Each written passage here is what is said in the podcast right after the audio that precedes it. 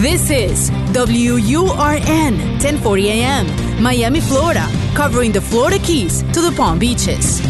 Actualidad Radio, un idioma, todos los acentos, una sola señal. Una emisora de Actualidad Media Group. Somos energía, dinamismo. Somos Hecho en América. Política, cultura, música, gastronomía. Toda la información de lo que hacemos como comunidad activa. De mi tierra bella, de mi tierra santa. Los fines de semana trabajamos los desafíos y soluciones de nuestra comunidad hispana. Llegamos para quedarnos y superarnos. Somos Hecho en América.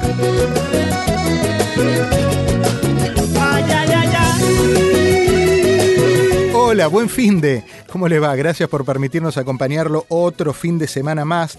Y este, que nos agarra en pleno verano, nos invita a tener cuidados eh, especiales en el aspecto de la salud.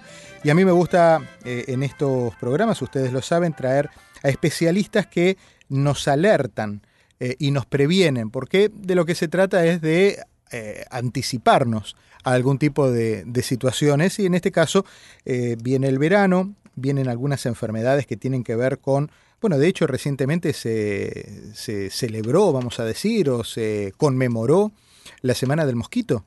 Y mucha gente dice, ¿qué es la Semana del Mosquito? Bueno, la Semana del Mosquito tiene que ver con un programa que tienen los eh, condados para prevenir el nacimiento masivo de mosquitos que generan una gran cantidad de infecciones. Y ahí es donde viene nuestro invitado a explicarnos eh, todo ese tipo de, cuestiones y de infecciones que aparecen relacionadas con el vector del mosquito. El doctor Carlos Torres Viera, médico infectólogo, bienvenido doctor, gracias por estar este fin de semana. Muchas gracias por la invitación, un placer. Eh, es muy simpático leer en el diario que se está celebrando la Semana del Mosquito, porque de una manera tal vez eh, divertida eh, se hablan de cosas de verdad muy importantes. ¿no? Sí, obviamente, el mosquito no solo que es fastidioso. sí, ¿verdad? Este, y obviamente la primera reacción, oye, la mayoría de las reacciones relacionadas con el mosquito son reacciones alérgicas a la picada del mosquito. Pero lo, lo cierto es que los mosquitos son clásicos vectores, eh, transmisores de enfermedades infecciosas. Y en nuestra área del Caribe y subtropical, como es Miami, eh, eh, siempre son importantes. Ya hace unos años tuvimos ciertos brotes infecciosos aquí relacionados con mosquitos, que son mosquitos bastante, en este caso mosquitos que nosotros llamamos caseros. Pues. Obviamente Miami tiene un clima subtropical que favorece el, la reproducción de este mosquito, tiene muchas áreas de aguas, eh, no estamos hablando necesariamente del mar, sino más bien de los lagos, etcétera, y es un área que en el verano sobre todo llueve bastante, entonces puede acumularse pozos de agua en ciertas zonas del, de, de, la casa, del jardín, y eso fácilmente son áreas donde el mosquito puede reproducirse.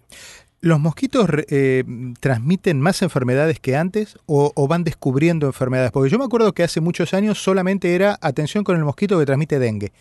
Pasó el tiempo, bueno, no sé, dengue por lo menos en Argentina era eso, no sé si acá. Después fue pasando el tiempo y hace un año, un año y pico era el Zika que ahora es donde empiezan a verse con nacimientos que hubo a lo largo de este año y pico, eh, los efectos devastadores que tiene el, Zika en, algunos eh, recién nacidos. Eh, insisto, ¿son enfermedades nuevas que se van descubriendo o son las mismas que antes no se reproducían de la misma manera? es más un poco el reconocimiento de una enfermedad que existía. con el agravante de que sí ha habido extensión de ciertas enfermedades de zonas geográficas a otras. Eh, las enfermedades transmitidas por mosquitos son, siempre han existido y, el público tiene que entender que nosotros hablamos de mosquitos de una manera muy general, pero hay una gran cantidad de especies de mosquitos. Algunos mosquitos son capaces de transmitir ciertas enfermedades, algunos mosquitos no son capaces de transmitir esas enfermedades. Entonces son, las enfermedades infecciosas por lo menos son muy específicas de ciertos grupos de mosquitos y cada una de esas enfermedades infecciosas puede eventualmente ser transmitida por ciertos mosquitos. Entonces, en el caso, por ejemplo, que tú mencionabas del dengue, Ese es ese mosquito casero que uno llama en nuestros países patas blancas. Es un mosquito que es peridomiciliario, es un mosquito que se reproduce alrededor de la casa, en los floreros, se produce en agua incluso limpia, no es agua sucia. Eh, tiende a reproducirse en agua limpia, en charcos de agua, en juguetes que están en el jardín, etc. Ese mosquito se hace mucho tiempo y por muchos años se, no- se sabe que transmite el dengue. ¿Y ¿Qué ha pasado? Cuando apareció el Zika, cuando apareció el chikungunya, esas enfermedades son transmitidas por ese mismo mosquito y siempre han sido transmitidas por ese mismo mosquito. La diferencia era que esas enfermedades eran originarias de otras áreas geográficas. Estamos hablando de África y se habían manifestado en Asia. Y no se habían manifestado en Latinoamérica nunca. ¿Qué pasó? Alguien viajó a Latinoamérica con la enfermedad, lo picaron los mosquitos en Latinoamérica y empezaron a hacer el- la reproducción y la transmisión de la enfermedad en, en Latinoamérica. Y fue ese brote gigantesco de Zika Claro. que tuvimos hace unos años y anteriormente el brote gigantesco de, de chikungunya que tuvimos hace años. Eh, en el caso de la malaria, por ejemplo, la malaria es otro tipo de mosquito. Entonces, eh, pero por ejemplo, el mosquito de la malaria no es un mosquito que usualmente tú consigues aquí en la Florida, entonces no hay el riesgo de que tú vayas a, recibir- a transmitir malaria aquí, aunque sí lo hubo. Sí, y sí. y en la- y recordemos a la gente, por ejemplo, uno la malaria le suena como muy tropical, pero la realidad es que la malaria en los Estados Unidos existió hasta bien norte durante mucho tiempo. Y, en, y en Europa también, en los romanos era típico los brotes de malaria en, los en- en Roma este, que uno lo considera ahorita muy africanizado, o, sea, como una enfermedad muy de África o muy de Latinoamérica. Sí. Entonces, depende del mosquito, de la reproducción, de la extensión del mosquito, eso pasa. La otra manera con un mosquito puede llegar a transmitir, a traer la infección es eh, porque en los aviones o en los barcos. Por ejemplo, hay un mosquito que se está reproduciendo mucho en los Estados Unidos que es familiar de este patas blancas que yo te hablo, pero que tiene una capacidad de reproducción mayor y puede extenderse a áreas de los Estados Unidos. De hecho, se ha extendido a áreas de los Estados Unidos ampliamente, puede transmitir el dengue. Eh, y este mosquito llegó a los Estados Unidos a través de la exportación de cauchos usados. Y en el agua, en esos cauchos- dentro de esos cauchos usados, en Sí, barcos, sí, sí, sí. venía el mosquito, los huevos, y llegaron acá y entonces ha empezado una extensión ya en este, en este país.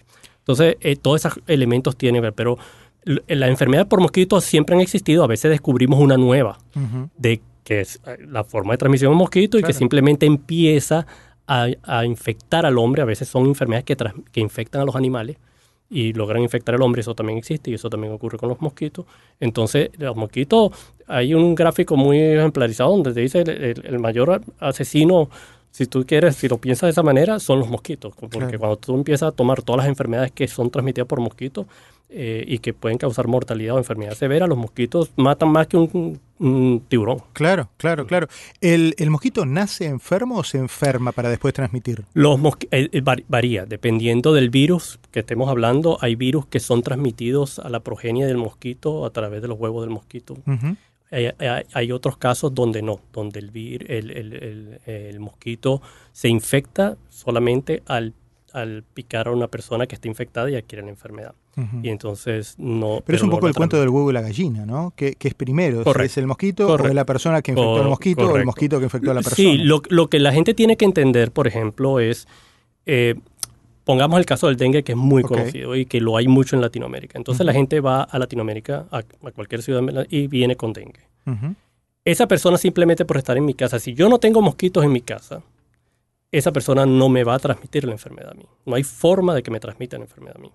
Tampoco ocurre que en el caso del dengue o en el caso de la malaria o en el caso de chikungunya o el de caso de Zika, tampoco ocurre que la transmisión es mecánica, es decir, que la persona me pica a mí que estoy infectado y arrastra mi sangre y se la mete a la otra, a la otra persona que pica.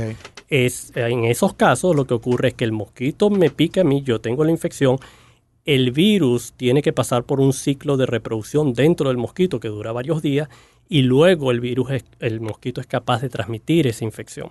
Entonces no es, no es, tan, no es tan fácil. Por, Claro. por eso es que en Estados Unidos, con todos los sistemas de... Vivimos metidos en aire acondicionado aquí Sí. en, en- en Miami. Este, tenemos screens, tenemos eh, rejillas en todas las puertas. O sea, la cantidad de mosquitos dentro de la casa son generalmente bastante pocas. Y encima de eso ocurre esto, como lo que tú mencionabas, de que eh, la semana del mosquito y empiezan las fumigaciones para tratar de reducir los niveles de mosquito incluso en el ambiente circundante. Entonces es mucho más difícil crear una, un brote grande. tuvimos aquel brote de Zika hace unos años, pequeño, pero son brotes relativamente pequeños. Sí. Nada comparado con los brotes que uno ve en Caracas, en Venezuela, o ve en Sao Paulo, en Brasil, o puede ver en Buenos Aires, en Argentina, porque estamos más expuestos a los Sí, mosquitos. sí, sí, sí. Em, eh, es interesantísimo lo que estamos charlando con el doctor Carlos Torres Viera, médico infectólogo.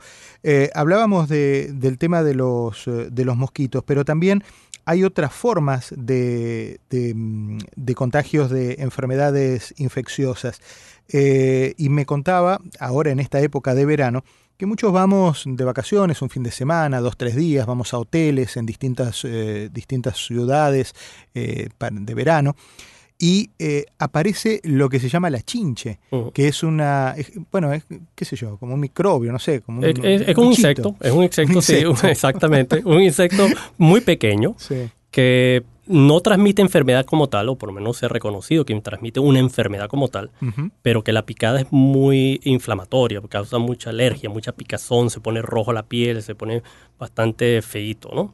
Y es muy incómoda porque dura unos cuantos días a pesar de incluso de tratamiento. Entonces, como te digo, no es, un- no es que vaya a transmitirme ninguna enfermedad, pero es una incomodidad. Cada cierto tiempo vemos, no solo aquí en, la, en Florida, pero en distintas partes de Estados Unidos, donde gente va de vacaciones y eh, regresa con, este, con estas picadas y, le- y realmente las vacaciones terminan siendo una pesadilla porque son fastidiosos. Estos chinches es lo que la gente llama los chinches de cama.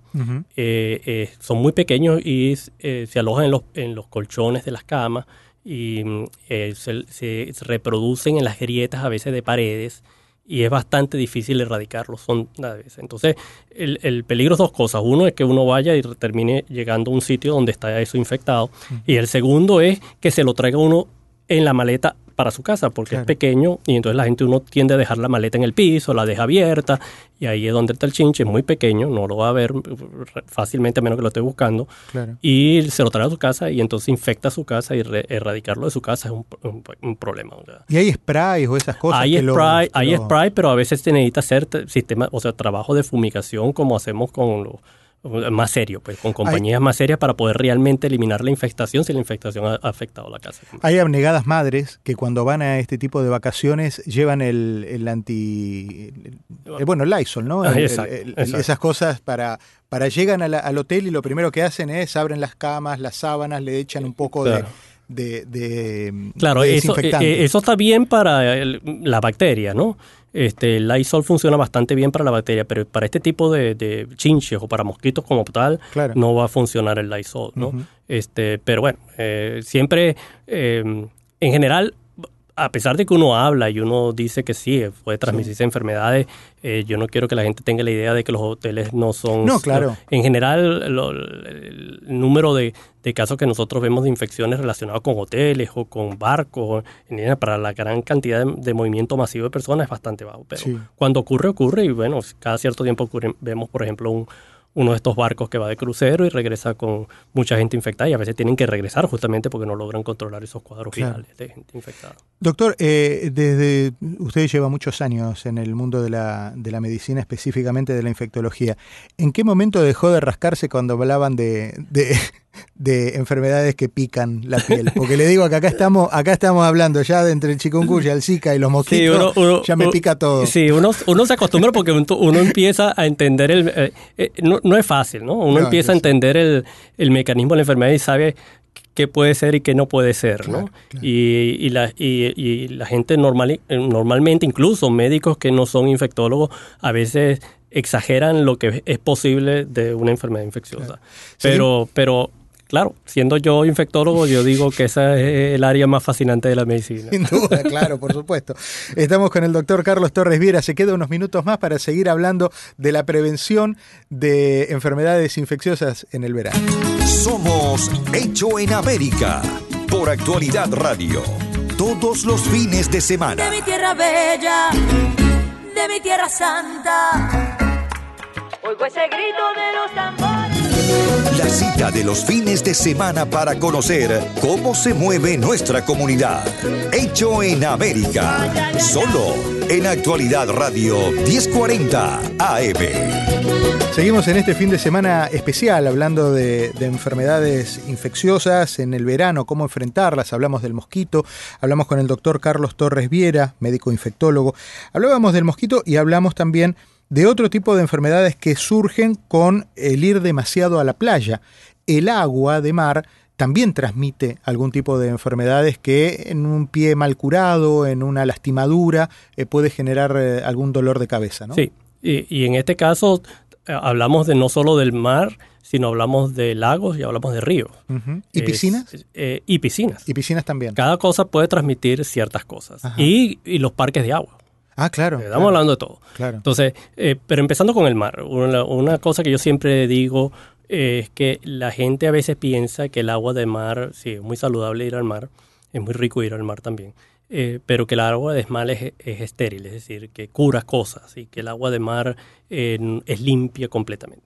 Eh, uno tiene que entender que en el agua de mar hay bacterias todo el tiempo, bacterias que normalmente están ahí, bacterias que durante el verano, por el calor del agua, cuando empieza a aumentar el calor del agua, entonces empiezan a aumentar también esas bacterias. ellos son, parte de la flora del mar o parte de la flora de los de las eh, de los de las algas o parte de la flora de los de los peces que viven en el mar y en el mar mismo.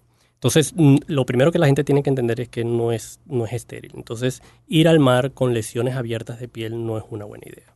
Eh, nosotros vamos con seguridad a ir a mm, mediados de verano, finales de verano, cuando ya el calor esté más, más intenso de lo que está, o el agua sobre todo empieza a aumentar la temperatura, que empieza a reproducirse una bacteria que se llama Vibrion.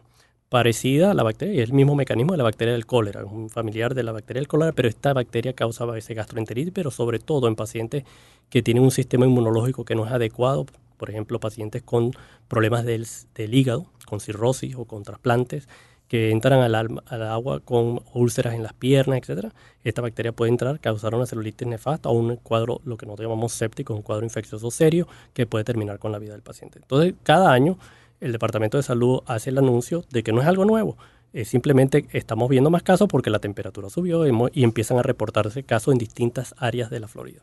Entonces son el tipo de cosas que uno puede encontrar ahí. Entonces mi recomendación siempre, no solo en el verano, pero obviamente en el verano es más frecuente, em, es eh, el agua, el agua de mar, ir al mar para curar heridas no es, eh, no es lógico ni es aconsejable. Okay. Por otra parte, eh, el año pasado lo vimos, hay no solo bacterias, hay eh, eh, elementos tóxicos producidos por las algas, claro. que pueden producir, em, en, el año pasado vimos sobre todo muchas manifestaciones alérgicas tipo asma, dermatitis, etcétera, que no son propiamente infecciosas, pero son toxinas producidas por estas algas que se reproducen más y empiezan a producir más toxinas porque aumenta la temperatura del agua.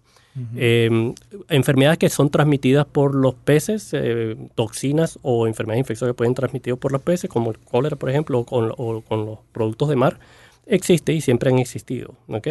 Eh, en el caso de las piscinas que hablábamos, eh, claro, las piscinas son cloradas y eso, pero el hecho de que tú vayas a una piscina pública o una piscina de, tu, de tu eh, apartamento, condominio, no quiere decir que el cloro está a niveles suficientes. No quiere decir que alguien no fue ahí con una diarrea este, y contaminó el agua. Eh, entonces se adquieren infecciones, se adquieren cuadros diarreicos por el agua y ese es el mismo mecanismo que ocurre en los parques de agua. Y a veces también hay, hay alguna gente que dice el agua está muy mm, eh, tiene tiene mucho cloro.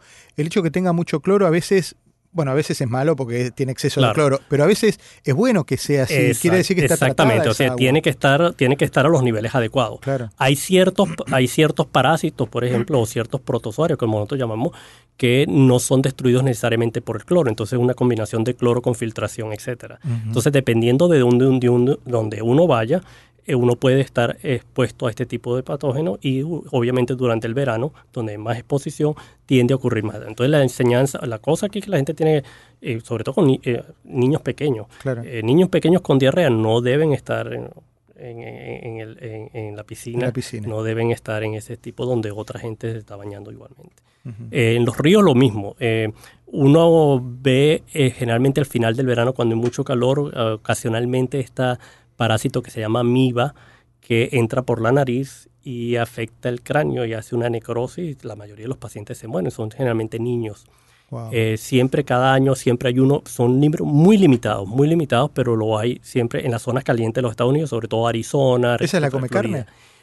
Lo que pasa es que el término de la come carne se le atribuye a distintas bacterias. Esta no es la come carne propiamente, porque lo que afecta es el cerebro. El mecanismo es que esa amiba está en el agua, cuando aumenta la temperatura se reproduce más y tiende a ocurrir en aguas muy llanas, en ríos o en lagunas muy llanas donde la gente está brincando y saltando. Por eso es que la recomendación es taparse la nariz o colocarse un elemento que te tape la nariz o cerrar la nariz cuando uno se zambulle en el agua o no zambullirse en el agua. Porque eso impulsa el agua hacia dentro de la nariz y, con y si el protozoario está ahí, entonces llega a la nariz y de ahí entra el cerebro. ¿Qué es lo que y una vez que... entra el cerebro, eh, prácticamente no hay tratamiento. Claro, claro. ¿Qué es lo que hace que eh, dos personas eh, se tiran, a uno le entra la bacteria y al otro no? ¿Tiene que ver con uno? ¿Tiene que ver con la bacteria? ¿Tiene que ver con la...? Y Tiene, tiene que ver con, con, varias cosas y eso ocurre para todas las enfermedades infecciosas. Obviamente tiene que ver con el individuo. Eh, un individuo que es inmunosuprimido, un individuo que tiene, por ejemplo, una decirte, tiene una, una piel rota, etcétera, es más susceptible a tener una infección que un, individuo que no tiene la, la piel está sana, no hay problema.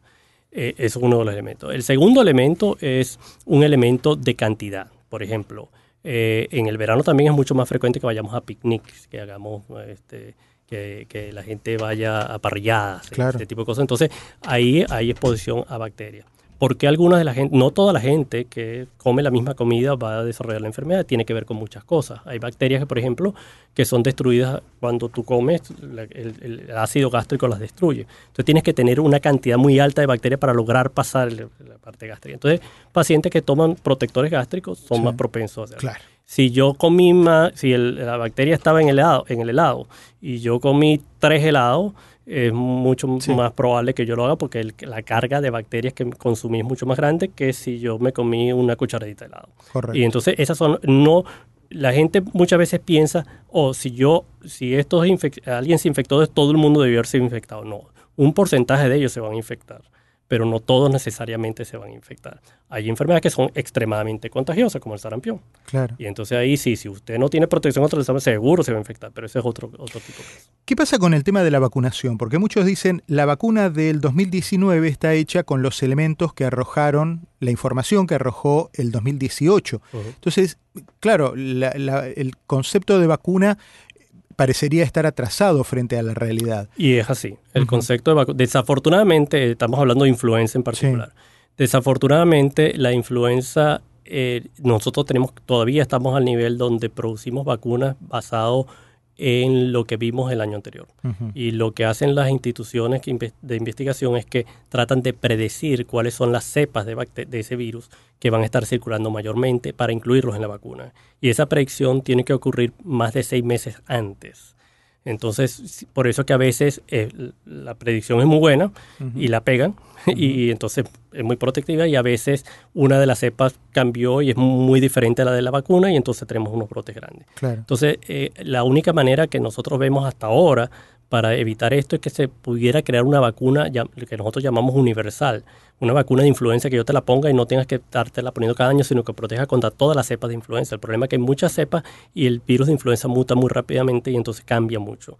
ahorita, ahorita, por ejemplo, en Australia, que en el sur, pues en el cono sur, donde está, donde, uh, en el, sur, pues, donde está empezando la temporada de invierno para ellos y está esperando la influenza, el, pico de influenza de Australia es dramático, es altísimo. La última vez que eso pasó, hace unos dos años en, Australia, eh, cuando nos tocó a nosotros, eh, vimos muchísima influenza también. Entonces eso es preocupante. Vamos a ver, nosotros siempre nos guiamos a ver qué, qué le pasa a los argentinos, qué le pasa a los australianos en, su, en, su, periodo de invierno, para predecir lo que nos pasa a nosotros. En este caso, lo que uno como médico en Florida tiene que estar pendiente es hay mucha gente que viaja, su, regresa a su casa de vacaciones, los niños están de vacaciones, van a Argentina, van a Chile, van a, Brasil. Esta es la época de influenza de ellos. Entonces, para prevenir ellos, ellos deberían recibir la vacuna antes de ir para, para, para esos sitios, porque lo pueden... Y al mismo tiempo, cuando ellos regresan de esos sitios y hacen síntomas eh, respiratorios, deben decirle a su médico que estuvieron en el sur, de forma que el médico ponga en tono que pudiera ser influenza. Porque ahorita nosotros realmente aquí en Florida no estamos viendo casos de influenza.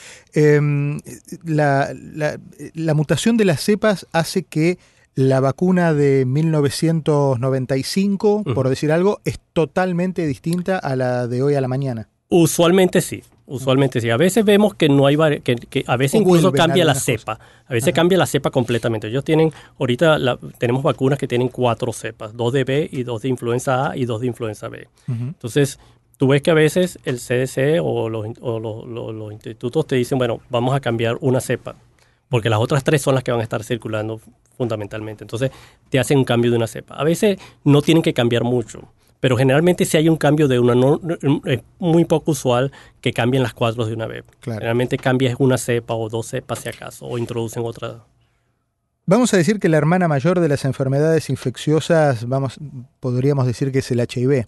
¿Cómo está en el, índice? Leíamos hace algunos meses que, Miami, que Estados Unidos y las principales ciudades, San Francisco, Miami, eran eh, las que más eh, afectadas estaban, las que más alto índice tenían de HIV en los Estados Unidos. ¿Cómo, ¿Cómo se está trabajando estas estadísticas? ¿Cómo, cómo se está trabajando en temas de profilaxis? Mira, bueno, en términos, eh, dos cosas. En términos de tratar de evitar la infección, o en estos casos, la manera de evitar la infección es eh, o sea, la prevención tiene que ver mucho con las campañas, eh, la concientización del público sobre cómo se adquiere el VIH.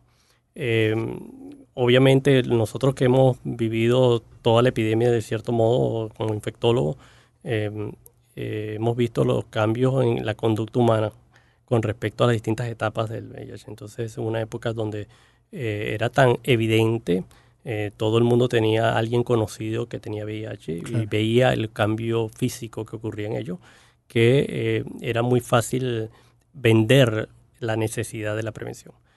A medida que las cosas mejoraron, paradójicamente, ocurre lo mismo con las vacunas en general, eso, por, lo menos esa es mi opinión, las cosas mejoran, entonces la, la, gente lo toma, se relaja o lo toma como que hay cura, o como que no es tan grave, o como que no pasa nada, o como que no hay caso porque yo no los estoy viendo. Entonces se relaja en la manera como tiene actividad sexual, empieza a ser más liberal, no usa protección. La realidad es que el VIH en sí, como tú dices, en Miami y en ciertas ciudades de los Estados Unidos ha aumentado.